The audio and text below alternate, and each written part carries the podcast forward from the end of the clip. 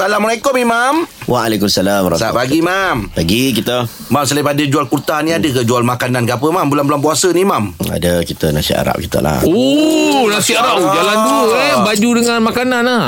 Jalan lah kita IKS ha. Itu saya cakap Imam jangan janji baju mam sebab baju Imam dah 3 4 tahun baru saya dapat. Ma nasi sampai sekarang belum dapat. ah nasi Arab tu yang Imam Eh dah cerita-cerita. ajak main rumah banyak kali dah Ah, yelah. Kita tak nak tapau Betul, betul, Kita betul, nak betul. masak Nak masak. Fashion Yelah, Oh, nak meraihkan Mam eh. ya, Oh, dah jumpa alasan baru mam eh. Soalannya Apa hukum janji nak datang rumah tak datang Soalannya Oh, betul. oh, betul lah Kalau mam. tu Mak Imam kena Ah, soalan ni Mam. Itu soalan yang betul Ha. ah.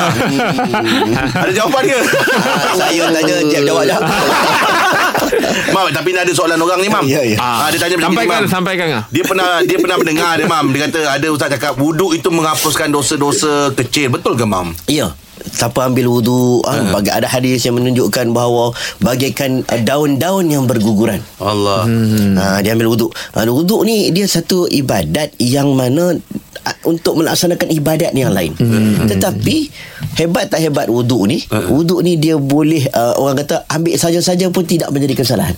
Hmm. Ha, tajdirul wuduk menambah, menambah-nambahkan memperbaharui wuduk tidak menjadi kesalahan. Okey. Dan wuduk ni dia satu ibadat yang menjadikan wajah orang itu bercahaya. Sebab Allah. Nabi pernah sebut pada sahabat Nabi.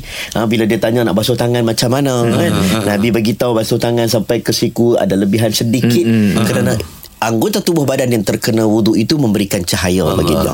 Jadi dia bagaikan dosa-dosa yang berguguran. Jadi kalau kita ambil wuduk menunjukkan bahawa ha, kita nak dekat dengan Allah lah biasanya ambil wuduk untuk, Iya. untuk biar ibadat. Jadi insya-Allah Ha, InsyaAllah Allah mm ampun dosa kita Dengan im- amal ibadat kita Walaupun sekecil-kecilnya Mam tiga kali tu bukan syarat kan Dia cukup sekadar rata kan Sebab ada tempat yang uh, Kawan saya cakap Eh aku pergi uh, oh, Contoh lagi umrah kan Ha. Kadang-kadang Sekali pun Air lalukan air pun Dah kira Betul ke Mam?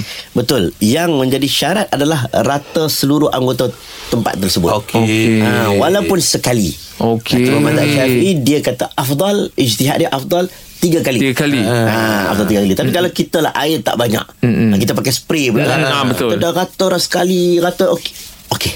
tak Oh, ada masalah. Sah lah. okey. Sah, Yang eh, Ahmad? penting rata ke seluruh anggota tubuh badan yang dikatakan tubuh badan apa? Tubuh badan anggota Ah, wuduk tu lah. Hmm. Okey, dah tu dah settle. Mm. Okey Ha. baik-baik Ah, okey. Terima kasih Mam Masih Mam. Baik.